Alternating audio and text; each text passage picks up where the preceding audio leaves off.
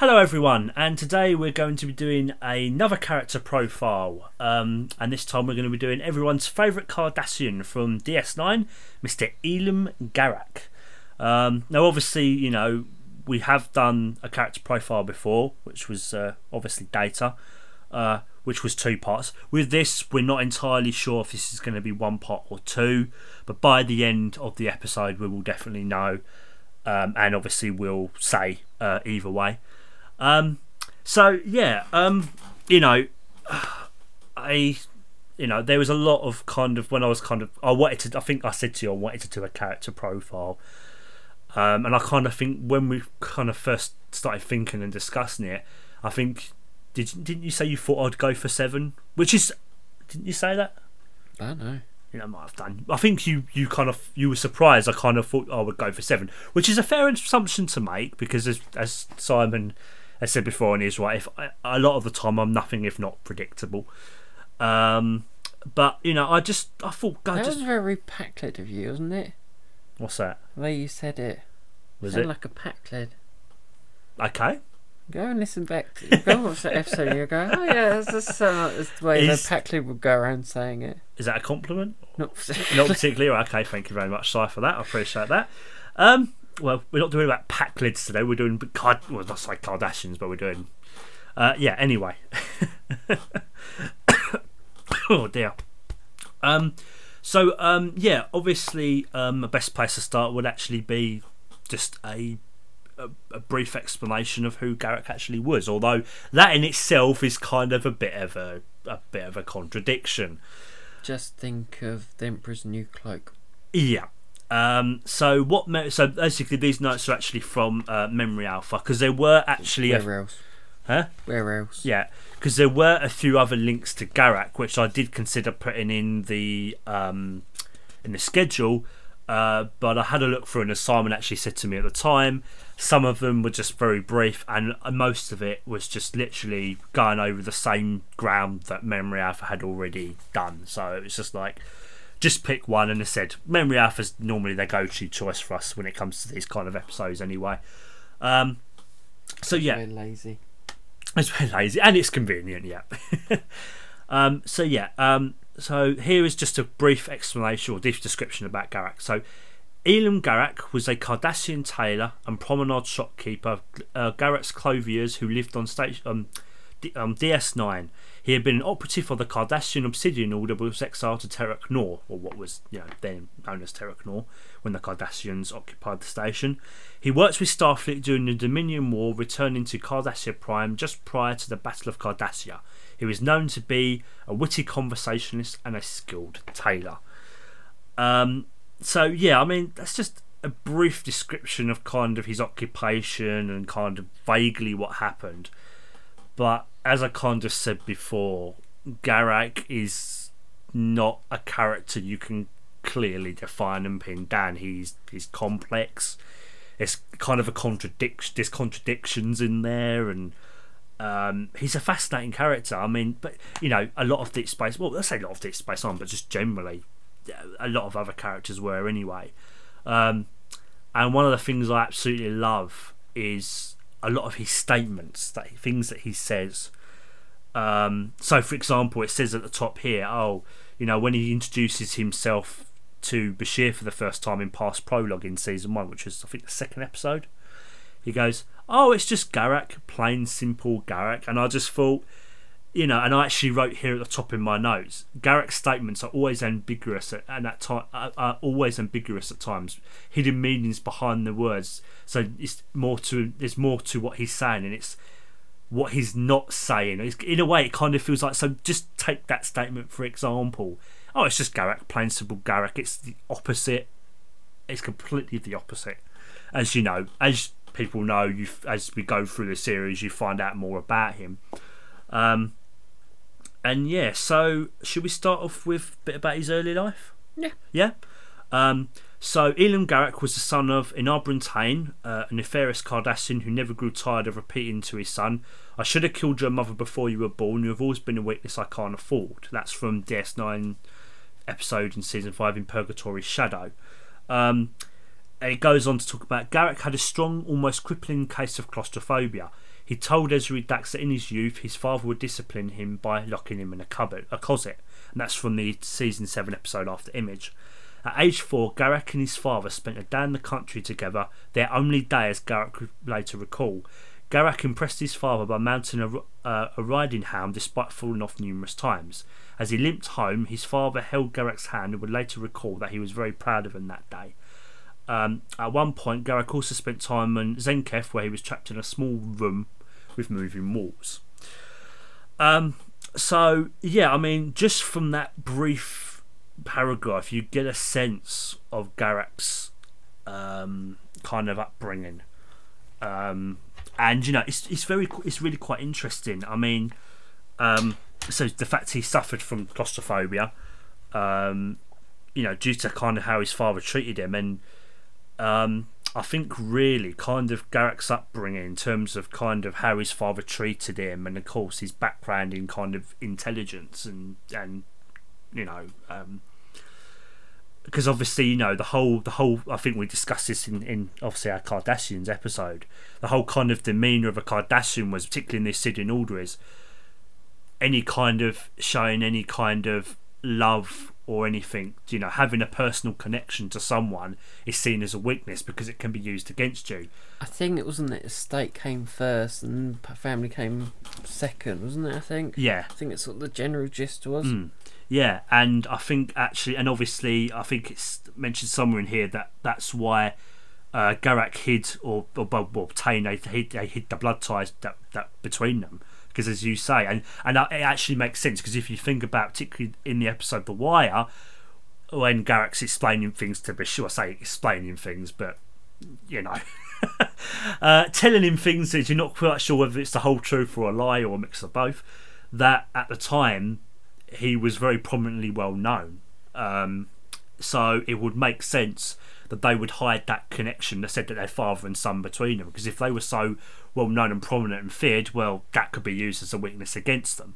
Um, you know, and the other thing as well, um, which I find quite interesting, um, you know, in a way, it's kind of I think Garak's claustrophobia. I mean, I know it was mainly directly related to when he was um, when he was um, he was decoding um, transmissions for Starfleet intelligence in season seven, and it was it was about the fact that he he was it was due to the fact that he he was going against his own people. Um, it felt like he was, but I also what I, I don't think it was mentioned at the time, but I think you can kind of infer it is his claustrophobia. I said it didn't just relate to his father's treatment of him. I think it was a case of because he had to think a certain way, and he never really had his father's approval. He kind of felt trapped, and I think that manifested itself in its, his claustrophobia. Does that think that makes sense? Yeah. Yeah. Um, and I think, in, and that's why I think in particular that memory, as as I read out, really stood out to him because that was the one time he can remember his father actually being proud of him. And actually, I think at a time where Garak actually, because I mean, you know, I mean, that's the thing about Cardassian, because obviously we can't think, because obviously our childhoods, human childhoods, we can't think in the same terms. The Cardassian childhoods were were completely different. They, I said, they were a lot more. They were tougher. They were definitely harder. Um, but at that particular time for Garak, it's kind of well, that was probably a time he could actually feel like a he could actually enjoy himself. Um, and that's why I think that kind of memory really stands out to him. Um, you know, and the other thing as well is I think actually Garak suffers from low self esteem. Now, why I'm saying this is if you think of, um, and I know you'll you'll remember this, when um, Ziyal was killed, Garak actually says to Kira, she goes, "Oh yeah, she loved you," and he goes, "I could never understand why." He could never understand why, and it was just a case of all that kind of stuff that he had gone through in his life and all the things that he had done. It, it kind of, I think, he kind of developed a low opinion of himself, and maybe he just, he just, or it, it could just be a simple fact he'd never been, he'd never been really loved by his father. so he really had a chance, really. I think as an operative, you're always on the move, aren't you? So I don't think that you could really. I can't imagine there's gonna be many Cardassians at every outpost that you go to. Like, wasn't he on Romulus at certain points? And Yeah, I mean, he told that story to Odo, didn't he? About uh, he was a gardener or something, and that he was apparently he was involved in assassinations of uh, certain like several important Romulan officials. But again, you've got to think how how uh, which I know we'll go into in a bit about if he's telling the truth or lying. Um, but yeah, as you say, and actually, what you were saying about there's not many Cardassians who would be that kind of you know expressing relationships. Relationships. Think back to um, Natima Lang. You know, she was part of a of a movement, and you know, her and Quark said they they loved each other, but that didn't. They said that then ended. She had to leave, and she had to. She experienced it, but she, you know, but again, it was a kind of you know she had other obligations. Um, and you know as you say with the whole thing with Garak and obviously Ziyal it was kind of he'd never experienced that love in his life. It, the concept is probably almost alien to him. It really is almost alien to him. So when it kind of when it kind of happens it's like well I just don't understand how she how she did it and it, it might not just be that it could just be because of his past because of the stuff that he'd done it could just be that as well and maybe he didn't feel like he didn't deserve to be loved. I mean, like I said, this is all just speculation, but it does make a lot of sense. Um, is there anything that you found in the notes that in particular jumped out to you? no, No. Um, so we've done a bit about his early life. Should we talk a bit more about his life in the Obsidian Order? Yeah. Yeah. Um, so at one time, Garak was a high-ranking member of the Cardassian intelligence agency, the Obsidian Order. He was a protege of his father, who had become the head of the Order in 2348, though their familial relationship was kept secret throughout Garak's life and only openly addressed by Tain on his deathbed. Um, during this time as an operative, Garak was instrumental in the arrest and execution of Gul Dukat's father, uh, which obviously would explain the animosity that exists between Dukat and uh, Garak. Um, um, hang on, uh, the fact that fact contri- uh, contributed to Ducat later regretting not having had Garak executed, though not for lack of trying, according to Garak. Um, he had a vindictive streak and once tried to invent charges of treason against the Gul just for being long-winded, but Tain stopped him. As Simon mentioned earlier, he also spent time on Romulus posing as a guard at the Cardassian embassy. During his time there, he may have been involved in the deaths of several important Romulan officials, including Pro Consul Merrok and Sub Commander Ust- Ustad. Though, though in speech, though in brackets, So this is based on stories Garak told of his own past, which are not entirely reliable. I always believed them. Yeah, you know, because obviously it happened in Broken Link, and he was trying to occupy Odo, wasn't he? His mind for the journey, because obviously they were going back to to Odo's people. But yeah, I mean the fact that I mean the whole thing about him being a gardener that was obviously probably just a cover. As an operative, he would have to go on the cover, so you would have to invent some sort of uh, role or identity that where he could. I mean, like him being on and then going on to be a tailor actually works out reasonably well because you've got to be creative for both. So that would add up and make actually sense for he who he is. Hmm. And then there's also the kind of unwritten rule of the character that they only recently announced that I don't know whether it works into it or not, but it kind of fits his character type and his personality. That didn't they recently announce that he was a he, he pretty much he was a gay character, wasn't he? Yes. Yeah. So that would fit into that sort of fashion and gardening, like garden design and stuff. Yeah, because um, actually, that's actually a really good little segue because I actually did make a a note. I think it's right near the end. Because Andrew Robertson actually sheds a bit of light on that particular aspect. I think it's right near the end. Uh, oh yeah, here we go. Um, so it's on page ten. If that's any help. No, Uh, hang page numbers. Um, it's on character background information and characterization. So it's just Yeah, I know that. you got it. I know where it is. It's Oh, just good. finding it. Um, so Andrew Robinson's uh, he did he provided insight into his role when interviewed by Amazon.com. He said, "I started out playing Garak as someone who doesn't have a defined sexuality. He's not gra- he's not gay. He's not straight. It's a non-issue for him.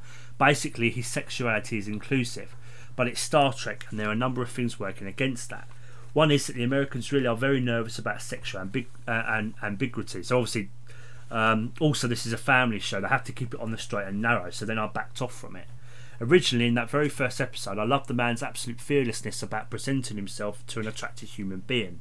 The fact that the attractive human being is a man Bashir doesn't make any difference to him, but that was a little too sophisticated, I think. For the most part, the writers supported the character beautifully, but in that era, they just made a choice. They didn't want to go there, and if they don't want to go there, I can't because the writing doesn't support it. So, as you say, I And think, that also works into the Ziyal thing as well. It's like, why did she love him if he, if she knew he was gay? Did she just do it to cover for him or what? if they'd written Garak that way, and like, if they'd stuck with that, and you know they'd still kept Ziyal in the story, and they'd still had them um, be in a relationship, who knows? Maybe. I mean, Ziyal. It's not really a stretch to say that Ziyal would be the type of person that would do something like that to cover for someone else. Like it was always a bit cold with them though. It was never really kind of in your face, even at its most. So that's what I'm getting at. It's not like Yeah, one of the other relationships in there. Like, like look at Odo and Kira towards the end, or they were very, very. Cassidy and They were- Sisko, They, or they displayed their affection a lot, didn't they? Dax and Worf, Uh. even to a degree. And then you look at Ziyal and Could that just be how Cardassians are, though? Or no, I think I don't think that's technically true because I think um, I, know I know I, I- again really it's not really a great example because I said Quark was a Ferengi, I said Natima Lang was Cardassian, but I don't know really. I, I'm trying to think if there's two other if there's a, if in, in Star Trek if there's been two Cardassians in a in a romantic relationship. Um, and if they- they've I said they've expressed you know that that affection quite openly and in public. But I can't think of any two other two Cardassians off the top of my head, not that I can actually recall. So I don't know if that's maybe just the way with the Cardassians, or as you say, if it's. I mean, I don't know. I mean, this is all just The only thing I can think of where we really get any insight is with um oh what's his name?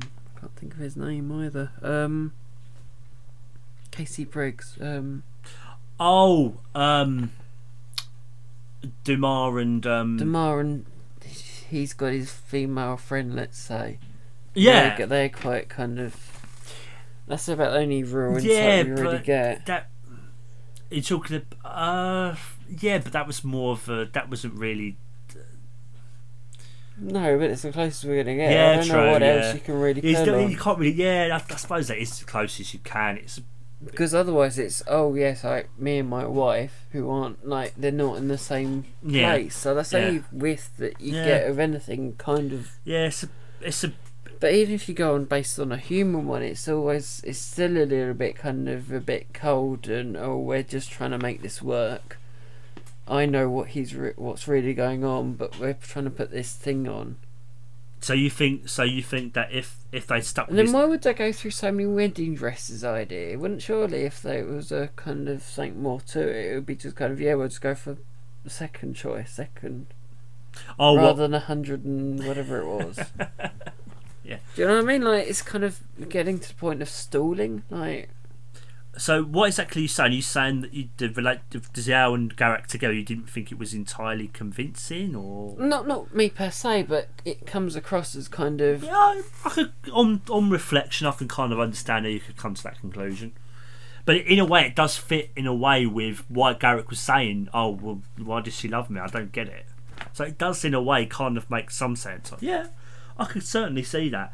But you know, obviously, with his, obviously back to Garak's, obviously, it said what what Andrew Robinson was saying about his sexuality. Again, it plays into at that time, Star Trek still wasn't particularly comfortable. but maybe that's the show ex- you do it with. yeah, Again, that's something they should have just gone with. The DS9 was the place to do it. On Next Gen, they tried and failed on a couple of occasions. Voyager, they tried and failed on a couple of very minor occasions. but And back then, DS9 would have been the one to do it because they were the one that were breaking all the rules. exactly. but with for whatever reason, with exploring the concept of sexuality, they just again it was just something they shied away from, which again in a way is, is a real shame. Um, but yeah, what we're kind of saying now, I think that's a very interesting point that you bring up. Um, you know, and when I actually I said because I know I brought up the whole old, the whole Garak's self esteem, low low self esteem about the concept of love seems alien to him, but that kind of I said connecting it to what Andrew Robinson was saying about his originally who he was meant to be. I that, that's quite interesting. So, um, let's see. Um, again, we've already said this. Uh, it's just trying to theorize rather than just reading out yeah. the Memory Alpha page like mm. we've done in the past. That's what I'm trying to do. Just oh no, exactly. Yeah, exactly. I think that's a really good. Um, I think that's a really good side that you've. I'm glad you brought that up. Um, so obviously we've already said about uh, him being an operative. It would so it says contributing to this speculation is his occupational status as an operative in the Obsidian Order, where romance and sexuality would have been an intolerable distraction and liability to one involved in such a treacherous business. So I'm I'm also I'm also one um, wondering again if you know I know he doesn't really say it, but I'm wondering if, if he with the way Ziyal kind of whether you blame himself, I don't know, but maybe it's a case of oh this wasn't meant to happen. Maybe he kind of saw that Ziyal's death. Maybe saw eventually it's going to happen because she's been associated with me. I don't know. Maybe that's a bit of a stretch, but um, but no, I, am glad. I said I'm really glad you brought that up because that is that's that's actually an aspect I didn't I didn't connect those two together. So I'm actually really glad you brought that up. And I think in some ways, after his profession, I think he did actually want to settle down on Deep Space Nine. Yeah. Because why the hell would you end up there? Yeah, I mean. Oh, I did it by accident. Oh, yeah. No, I don't think so. Because you, you know, when no other Cardassians can really get hold of you, it's like, hmm. The other thing as well, I think, is I mean, if in the early seasons, I think Garak did hate being. I mean, if you if you think about The Wire in particular, as the seasons went on, you did see that change in him, as you just said. The fact that he wanted to settle down there, um, and the fact that you know him and Bashir did become friends. And I mean, you know, Garak was always Garak was always very evasive, and but that's just who Garak actually is. But because he had many opportunities to get back in favour, yet he went for the harder choice, yes. which eventually ended up with him ending um, the status quo staying the same. Yeah, yeah, and that's and you're right because obviously one example of that is in season three when Tain he actually joined with Tain when the Tal Shiar and um, the Obsidian Order joined up to just. Woman you were talking about earlier as well, her as well. Uh, Natima Lang. Mm. Yes, of course. Yes, Thank you. Um, yes. Sorry to cut in there, but I no, no, more prolific no. what you're thinking. No, no, you're absolutely right. So I think I, have actually forgot about that, that that part of it. So thank you. So as Simon Look also, sir, I haven't looked at the notes in a few weeks. All right. Um, so as Simon said, so the example I just said, and, and obviously Simon, are two examples of occasions where Garak could have got back in favour with the Cardassian government, possibly even been his his um, being his exile being lifted and possibly becoming again a, a um, a Gul again. He's, he's basically his um, title being reinstated, and on on every occasion, he he he was offered it, and he was. I mean, at that point, you weren't particularly sure what he was going to do because that's just who Garak is. But at the end, as Simon said, he would always return to the status quo. He always made the harder choice. So, like when Tain... in twenty three seventy, Garak was offered a chance to regain his position by killing members of the Cardassian Underground when he dealt when the deal was revealed to be a lie, he instead killed the girl who had made the offer and helped the rebels escape. So that is thingy thing you mentioned earlier. And Natima Lang, yeah. Um, so yeah, and obviously when he was ordered by Tain to torture Odo in season three, he hated it. He absolutely hated it. And I think as he explained to, I think Tain might have said to him what Garak was explaining to Odo, he used to love doing it. It was the highlight of what he did.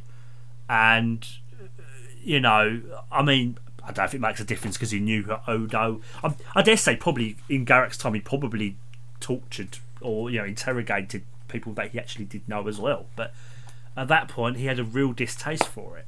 So as he was already at that point, even as soon as like two season three, Garak was already changing.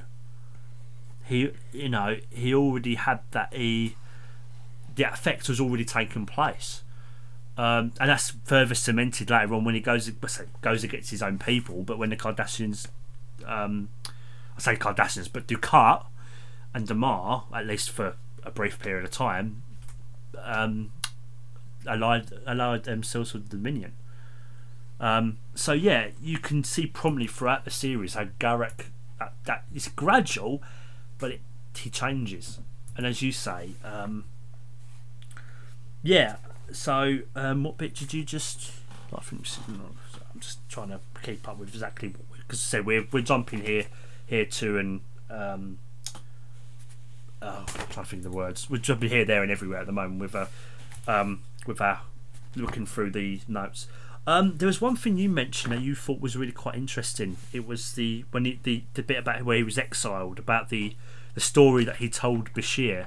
Did you want to talk a bit about that Yeah. briefly? Are we finished with life on uh, City Order? Because there's still quite lots there. Um, God. Were we going to go back to it? Or? Yeah, I think we can go back to it. once we've done this, maybe this little bit. I'm sure we will we'll, we'll go back to it if you like. So in nine in 2368, Garak somehow betrayed Tr- Tain, and Tain offered him killed. Garak escaped, but was exiled from his home world of Cardassia Prime, while suffering from deg- de- um What's that? de- degradation Degrada- yeah, of degradation. his ca- uh, cranial in- implant. He gave three versions of his reason for his exile to Dr. Bashir. He first claimed he was a Gul in the Cardassian mechanized infantry and was exiled for killing several Cardassians, including his first officer, a man named Elim, as well as the sort of predominant military officer who were on board a transport going from Bajor to Terok Nor. When he destroyed it, Garak thought he was in fact killing members of the Bajoran resistance who were planning to sabotage Terok Nor. Now, just think. Oh, I was going to say. That makes no sense. Okay. I was going to say where it said, like, killed prominent military officer, I thought, oh, killed um, um, Dukat's father, but I thought, no, that doesn't make any sense when you say, never mind.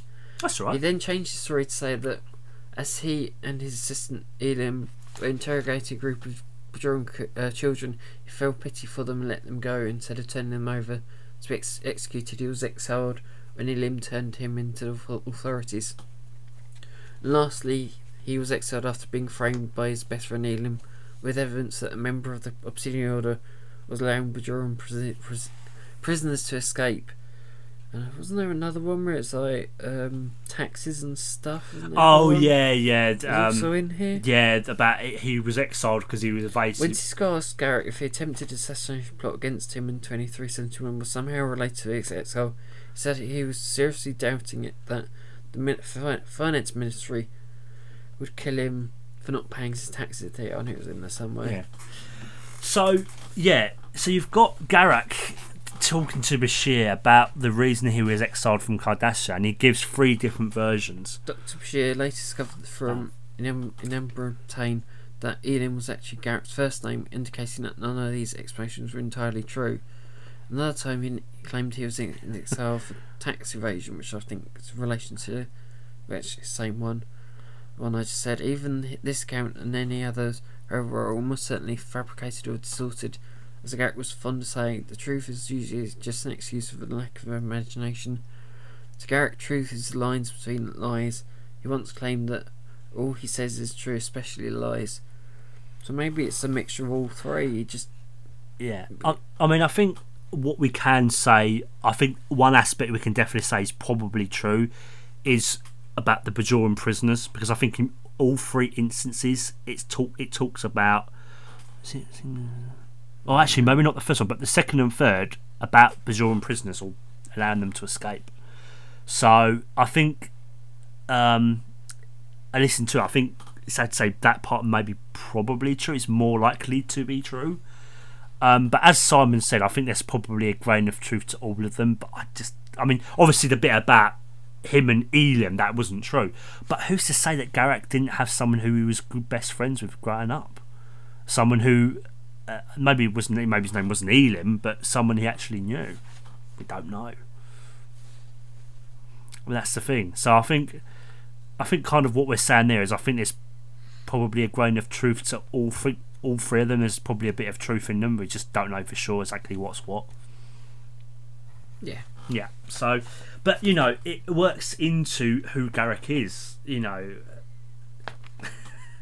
just, and I think that's why his character is so, um, you know, revered as he is because he's so fascinating because he's so mysterious and you know he's but that's the thing he's got a certain charm to him as well. Um, and and that partly comes down to Adrian Robertson who is who plays the part absolutely fantastically well.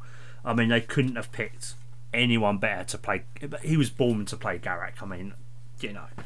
Um, but it actually um, works what what I'm just saying about his character actually works quite nicely into um, Are you just doing the bit that I was getting to? yeah, did you want to read that bit out? Were you going to read that bit out? It, uh, yeah, it was going to be that bit. Was that the bit you're talking about? Was you talking? It relates to absent friends. Read that one out. Okay, I'll read that. I'll read that one out first, and then we'll go back to that one. If that's all right. Um, oh yes, yeah. Um, so uh, getting to the characterization of Garak right was important to both the crew and the actor himself. On the origins of the character, Peter Allan Fields said that we needed a Cardassian who didn't look, who didn't act like one. So I finally put him in a tailor shop, and nobody hit me, so we kept him there. Um, director Win Winrich Kolbe said of the performance that we agreed that Andy could push the envelope, but he couldn't leave the Cardassian platform. We had long talks about wardrobe and makeup, but we also talked about attitudes, so he would retain that stiffness that you see in all Cardassians. Now, this bit in particular, um, I really thought was interesting. We needed a Cardassian who didn't act like one. That's a contradiction in itself. In a, I think, obviously, in a deliberate way, just like Garak is. It mirrors him as a character. He's a Cardassian, but he doesn't. You know, he's of that mysterious side of him. He's not like most Do you Cardassians. want me to turn a phrase? Wolf in sheep's clothing. Yeah, yeah, Is what they've always sort of said on there, and that's kind of it, isn't it? And it's the wolf, isn't it? This wolf kind of thing. Kind of Worf's not a Klingon, although he's a Klingon, but he's part of the Federation, so he's more human-esque than he is Klingon. Mm. It's that whole thing, isn't it? and it actually, I love the fact you've you've used that phrase because that ties in quite nicely to when I can't remember what episode it was, but Bashir talks to him, tells him the story about the boy who cried wolf, and obviously Bashir said, "Well, the point is to not lie," and Garak said, "No, the point is just, just not to get caught out lie. You just got to tell a better lie or lie better." I think he said, which I just thought was just classic Garak down to a T. Um, but yeah, I mean the other thing as well. Um? Uh, so there you go, rustling of notes is very common in episodes like this. Um, oh yes, this is the next bit. Actually, this nicely. I was going to uh, read on from there. There you go. Um, so obviously, Andrew Robinson was involved in the development of Garak as a character. Um, I love this. Is a great way of summing him up. It's that paragraph, Jamie. It's right there. Yeah, no. Well, did you want me to No, I'm I just thought- saying. Oh, uh, so I had Simon's notes in my hand, and he, he probably thought, "Why not just continue reading from there?" I don't know why.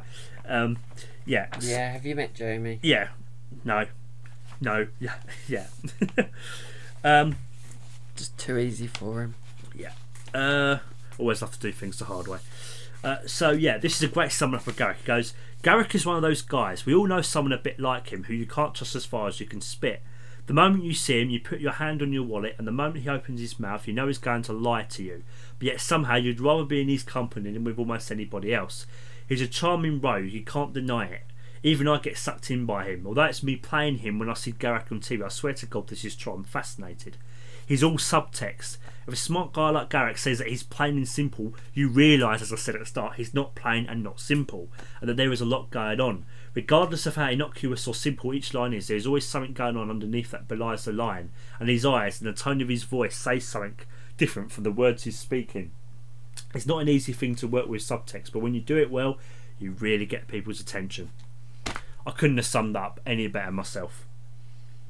You know, and I, you know, I think of kind of the times like when he smiles at Bashir and he says a certain phrase and he smiles at him. It's just like, yeah, it's more. Have you got quotes in that one?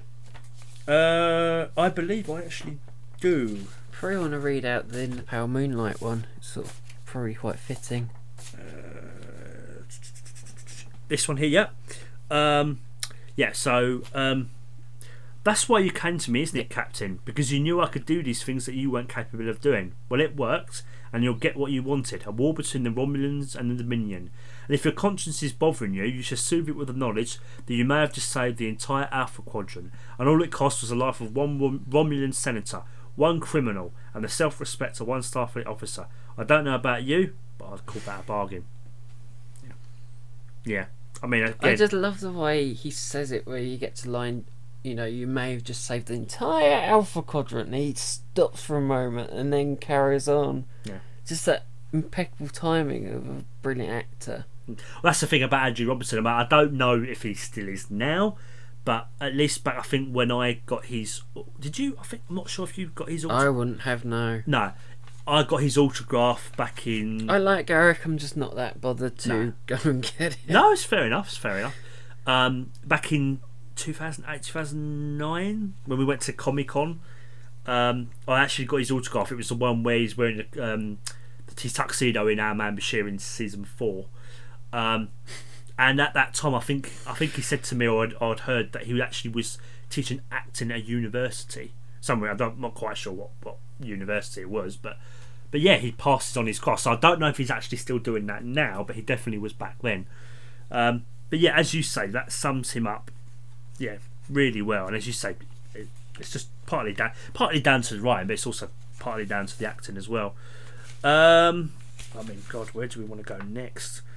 Uh, I think.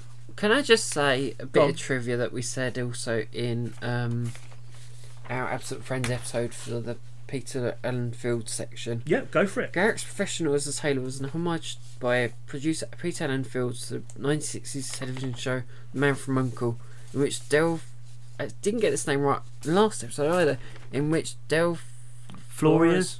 tailor shop served as a secret entrance to the Uncle headquarters. Field, Fields was a, a, a writer on that show as well, because that, as I was saying in the last episode, Yeah. um, That's right. it it was named on the um, DS9 Rosetta Stone, wasn't it? Yeah. In the promenade. Hmm. But I just thought that'd be quite a nice tidbit to do while you're trying to work out what we're doing next. Thank you. Um, so we've done about. See, I think we've covered the Obsidian Order. And still loads, Jamie.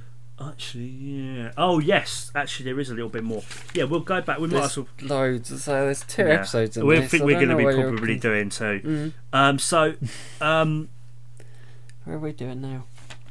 I was thinking just do those two paragraphs. We might as well finish off the Obsidian Order bit. we- Okay. if that's all right. Yeah. you- Yeah. Yeah. You tell me what we're doing. Okay. Yeah. Yeah. Uh, so, um, so obviously, um, as part of him being an operative, Garak had a cranial implant installed in his skull, which would help him resist torture. So, what would happen is basically, um, the Drugs. it was drugs. Yeah. So Garak drugs. Garak became addicted. So not only was he claustrophobic, he was also a drug addict as well. um, so obviously, when he was in- interrogated, the implant caused his brain to release endorphins when in pain, thus making the appearance of torture pleasurable. Um, but because he found his exile so just intolerable in DS9, he basically hacked into the device so it remained on in, on in, on continuously. Um, but it, obviously it, it failed and he was brought to sick bay in excruciating pain. Um, and obviously that's where he kind of um, started to well, I say tell the well tell Bashir, but say I say tell you know explain. I'll put that in speech marks to Bashir about his exile. Um, But isn't that the point where I think he realised that he needed a real life on there? Yeah. Where he saw them all as friends, maybe. I think So how how soon is that episode after um, Bashir and thing being um, having lunches? What was it? Breakfasts, lunches? I kind of quite remember. Uh, we had lunch once a week from I think it was the very beginning of Deep Space Nine, wasn't it? I think it was about a year later because I think actually Garak mentioned episode. Uh, I think she said, "Oh, we've been having lunch." I think he said that to Dax. Oh yeah, we've been having lunch for like a year now. You would have felt once a week for a year. You think you'd come to trust me a little. And, he, and why I'm actually remembering this is I actually just recently watched the actual episode. The why that's why I can remember that so clearly. Yeah, it's constantly on, guys. Yeah. Um, and yes, yeah, um, yeah. So, sorry, what was you saying? You say, oh, that's that was the turning point for his character. Yeah, well, I imagine that the right, like, he would have seen them as friends more, which is why the Yeah. interaction between them all would have gone up. Pardon me. In, yeah, and in particular, I mean, obviously Bashir and Garak, obviously the most. But I say later, I say he developed a good friendship with Odo. Let's say that will also work into the Ziyal thing as well. Yeah, yeah, I, I, I think that's right. Yeah. Um, right. So, hang on, just lost me. Trying to thought. Uh, yeah. So I said about obviously about the device. Oh, that was it. And obviously, Tain told Bashir he wanted Garak to live. That's why he helped him. It wasn't to save him because oh yeah I care about him. It was because he wanted him to live a well, miserable life rather than just executing him. Um, Garak's obviously, you know, obviously briefly mentioned this. Masterful skills for subterfuge. Sub, oh god, sub, oh, see, I'm getting terrible with my words today as well. Subterfuge were see, were such that even in the most dire of scenarios, he would lie and misdirect any attempt to ascertain the truth of his intentions. Uh, his intentions. So Tain says to Garak, "I will never tell the truth when a lie will do." Uh, later, Garak would claim he considered lying a skill that required constant practice. Um, uh, in one interrogation, Garak excused physical torture, extracted a confession simply by staring at his prisoner, Dr. Parmak, for hours. He took great pride, deal of pride in his ability to force information from people and did not need to be ordered to do so. Um, Garak learned Klingonese at some point during his time at the Obsidian Order, a fact he revealed when he spoke to a group of Klingons confronting Odo. So, you know, even from just that, and one of the things I actually love as well, I think it's in. Um, I think that suggests that he was on Kronos at some point. Yeah. Similar echo to when he was on Romulus. Yeah. I that's what I get from that. Yeah, oh yeah, I think that's safe to. And as I said, as an operative, he would have been sent. and He would have been probably sent everywhere. So it's not.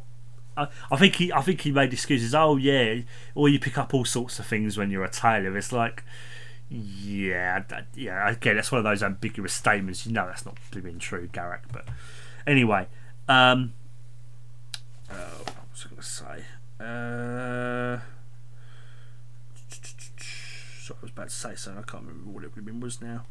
Um, yeah, sorry, that ties nicely into you know that he always that he always how he is. Oh, you know, I'm always misdirects. I think when it comes to um, oh, when when when he goes with uh, Chief O'Brien to um, Empok, that's the name of the episode. Nor in late season five. He's actually surprised. Actually expresses disbelief when people actually they invite him on. They actually trust him, and he's like, okay, this is different. 'Cause, you know, because I said he always misdirects all the time. But I think even at that point for Garak in late season five, there was a certain amount of trust. Even with those he hadn't interacted as much with, there was a certain amount of trust there because he had proven himself on previous occasions. But I just love the kind of fact at that point, even that late on in his series, he's still surprised that people are actually starting to trust him. Um, yeah, so we've done. Is there anything else you wanted to add about his life in Obsidian Order? No. No. Uh, right, so we've covered that. So we're making. If this is going to turn into two episodes, and I think Simon's correct, we're just making a note of what we've actually talked about. So when we do do part two, we don't forget, and we can, you know, keep track of where we've what we've talked about. Um, see, we did a bit about. We've done about his exile. I think we talked about his exile, didn't we? Bit. Um, uh, I don't really think there's anything more to really say about. Well, the only bit is it just talks about after his exile. Um, Garak took residence, uh, up residence Terok Nor under the command of Gul Dukat. Bitter over Garak's involvement in his father's death, Dukat attempted to have Garak executed. Garak again escaped death's grip, surviving to see the Cardassian government withdraw from the station 2369. He set up a tailor shop and went into business soon after his fellow Cardassians left the station. That's, I think we've covered everything else with his exile. Uh, I don't think there's really anything kind of gained from that that little aspect, but um, oh my god, yeah. oh my lord, yes. There's the next bit's quite a lot. Should we talk a bit about his life on DS9? Yeah. Yeah, Whatever, yeah. I'm sorry. It's obviously I know said this is more my episode than yours, but honestly, there is a particular direction you want Not to go. really. No, Not really. It was best having one person sort of saying what to do. that's all right. Well, I think you kind of for the last episode you kind of led that one, didn't you? So, um, yeah. So, uh, let's see. Um, yeah. So his life on DS9. So this is this is quite a lot. So I don't know if we'll actually do every part of this, but Mm, probably not. probably not. Probably not. I can tell you that. No, so maybe we'll just do a little bit of it and then move on to something else. Uh, we'll see. Um, I don't know how long we are actually into the episode. Um, but um, so yeah, um, I'd say up to like Dominion War or so, something like that. and then maybe just leave it there. Yeah. Yeah. So we'll we'll do just a little bit of this, guys. We might not even do every aspect of his life on DS9. We might just do maybe a few bits, and then I think Because we'll, I've checked on how long we've been going. It's fair old while so far, so. okay, right. So we'll just do maybe just a few paragraphs, and I think we'll just I'll show you, Jamie. Yeah. Okay, right. Fair enough. That's Yeah. fine. Okay, that's cool. Yeah. Um, so yeah, I'll just do uh, maybe a few of these. We won't do every part of this life on DS9. We'll just do a few bits, and then I think we'll save maybe some more for next time, and then the Minion War. And I think there's even still some little bits later on that we haven't even touched upon yet. I think he's uh, the uh, apo- apo- uh, I can never even pronounce the word. Uh, apocrypha. Hypocrisy, isn't it? Apocrypha. It's basically like the novels and STO, that kind of stuff, so stuff after the series. Uh, yeah, so um, Garak um, uh, obviously kept contacts in the Cardassian Union after his exile. Um, and when his Starfleet took control of Terok Nor renamed it DS9, he attempted on occasion to use his position as the only Cardassian still aboard to regain his usefulness. Um, so, actually, that's quite interesting. Saying that now, because you know what you were saying earlier about how he um, he wanted to kind of he wanted to build a life for himself. I'm wondering if before at that time he only maybe with Bashir approached him because he he wanted to he still wanted to maybe he maybe he like befriended Bashir to maybe um said use that position to maybe try and actually get back off back into Cardassia. No. You don't think so? No, medical personnel don't really have much information in terms of confidential information, so that wouldn't be a really good way to go in. Well, wh- why? What? Okay, maybe I maybe I worded that wrong. Wh- What I mean is, what I'm saying here is, is he attempts on occasion to use his position as the only Cardassian still aboard to regain his usefulness. I'm wondering if that, from that, maybe it was a case of maybe not so much befriending Bashir, but just revealing little tidbits about himself. Maybe he thought, oh, at some point this could be useful for me to get off DS9, to get off, you know, to Oh yeah, well it's yes, it's to obviously get some intelligence on Starfleet, but you know, to maybe to actually f- befriending a medical No, but yeah. not really the right way to. maybe that's part, but I think that first bit, maybe at that time, it was a case of, oh, you know, I'll do whatever I can to get off DS9 so I can, you know, get his exile rescinded. But as you say, as things went on, yeah, obviously that changed. Um, so many on the station believed Garak was still a spy. He befriended Dr. Bashir and began to reveal small bits of information to Doctor about his past and current events. Um, I love this. I love this bit. When once asked by Bashir whether he was an outcast or a spy, Garak suggested that maybe he was an outcast spy, which I just absolutely love. The doctor asked how he could be both, and Garak simply replied, "I never said I was either," which I just again just absolutely love. Um, Bashir and Garak obviously began to have weekly lunches where they grew to be friends. Um, his assigned quarters were chamber 90 901, habitat level H3. Habitat level three, pretty Yeah. much. I think that's Yeah, what it which means. is, yeah. Thank you. That sounds a bit makes a bit. That sounds a bit better. Uh, Garak helped uncover Tahna Los's real intentions after he was granted asylum by Sisko. He invited Bashir to hide in his shop and overhear the Duras sisters telling us uh, sisters selling a substance that was used for explosives. And yeah, at that point with Garak, Which also works into Barbara March for Absent Friends, Friends. as well. it's really quite good actually. Actually, this is on your because originally Garak was actually going to be at the beginning of um, my part of the year, but I'm actually glad because you brought the thing of we had to do a, be good to do a switch. I'm actually glad I went with that because it actually works quite nicely now, grouping that at this episode with Absent Friends. Um, yeah, I mean, obviously, you know, stuff like that. At that point, you're never quite sure what his agenda is or whose side Garak is actually on, because at that point you think, well, he's probably really just this is all for his own benefit. You're never quite sure, but um, I think we'll do maybe. Do you want to do just? Should we just do two more paragraphs and then just leave it there? Pretty up to you, Jamie. Yeah. Well, we're not going to do all of this because otherwise, as you say, um, it's going. This episode's going to be well too long, and I think it will be better just doing it in two parts. Um, because if I'm honest, I think that the minimal there's not really much on that, and I think the the last bit as well. I think there's only like uh, There's a page worth, Jeremy. a couple of pages worth at least. Yeah. Um, That's going to take time to explain, remember? Yeah. Um, so, um, let's see. Uh, Um, um, this is what I mean. We're up to there, and we've got all that to do.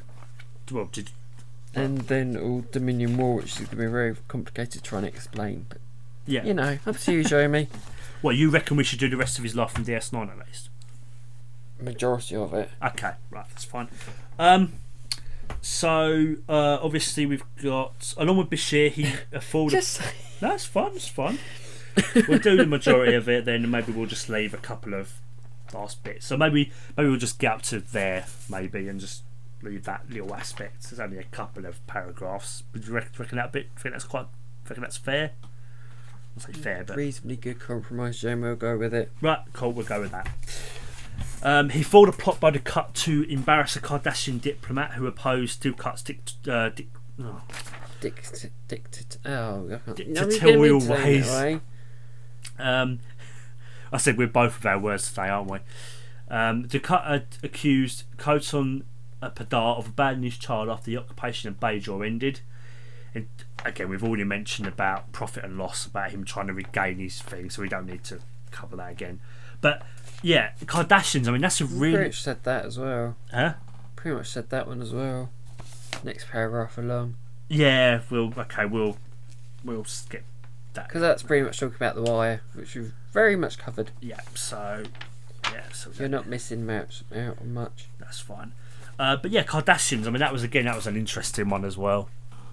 Um, and actually, I think we um,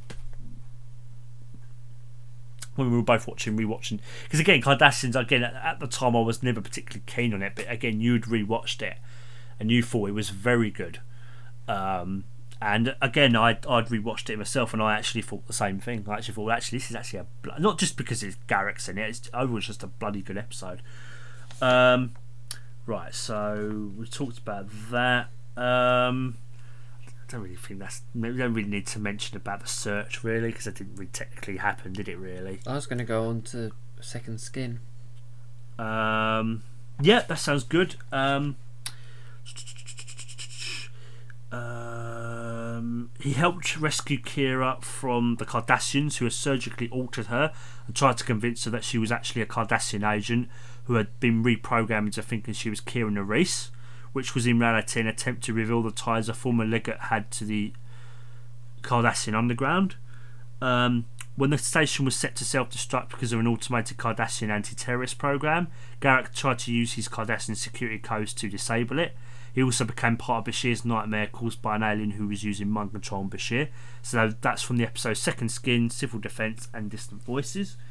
Um, and yeah, I've I, I've always absolutely loved, um, particularly in particular Second Skins. i that's one of my favourite. Um, um, yeah, Dis- or Kira episodes. It's, it's just so believable. I mean, the fact we know it probably isn't, but it's actually very, very believable. Um, so also we've got um, going back into um, season three. So we're going back. We're going now to season three, kind of like mid midway through. Uh, in twenty three seventy one, an explosion destroyed Garak's shop. Uh, he was actually the one later to reveal to have caused the explosion himself to present to preempt an upcoming assassination attempt by Flaxian Retaya by drawing Odo into the investigation. Uh, the two later learned that the assassination was ordered by his for, well, f- f- former mentor and father, Enabran Tain. Um, I've also already explained about the about the joint mission with the Tal Shiar to destroy the Founder's homeworld. I always found that a bit convoluted with him blowing up his own shop. Yeah, yeah, I can kind of see. I can kind of see why. Why? Um, we've already again talked about him torturing Nodus. There's no point again re- retreading the old ground. Uh, but that's actually a turning point because Garak and Odo actually did develop a friendship from that point, which I thought was really again. Um, so we don't really need to say we've already kind of covered that bit as well.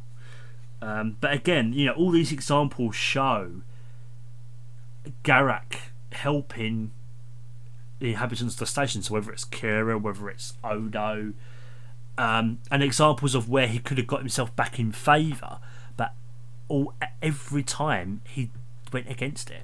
I love this next bit. Did you want to read the next bit So out? in 2372, Starfleet learned of the invasion of Cardassia. Rather than betray the Klingons, um, Benjamin Sisko asked Garak to measure him for a suit while Usul Ah. made an delegation in an intelligence report to the captain.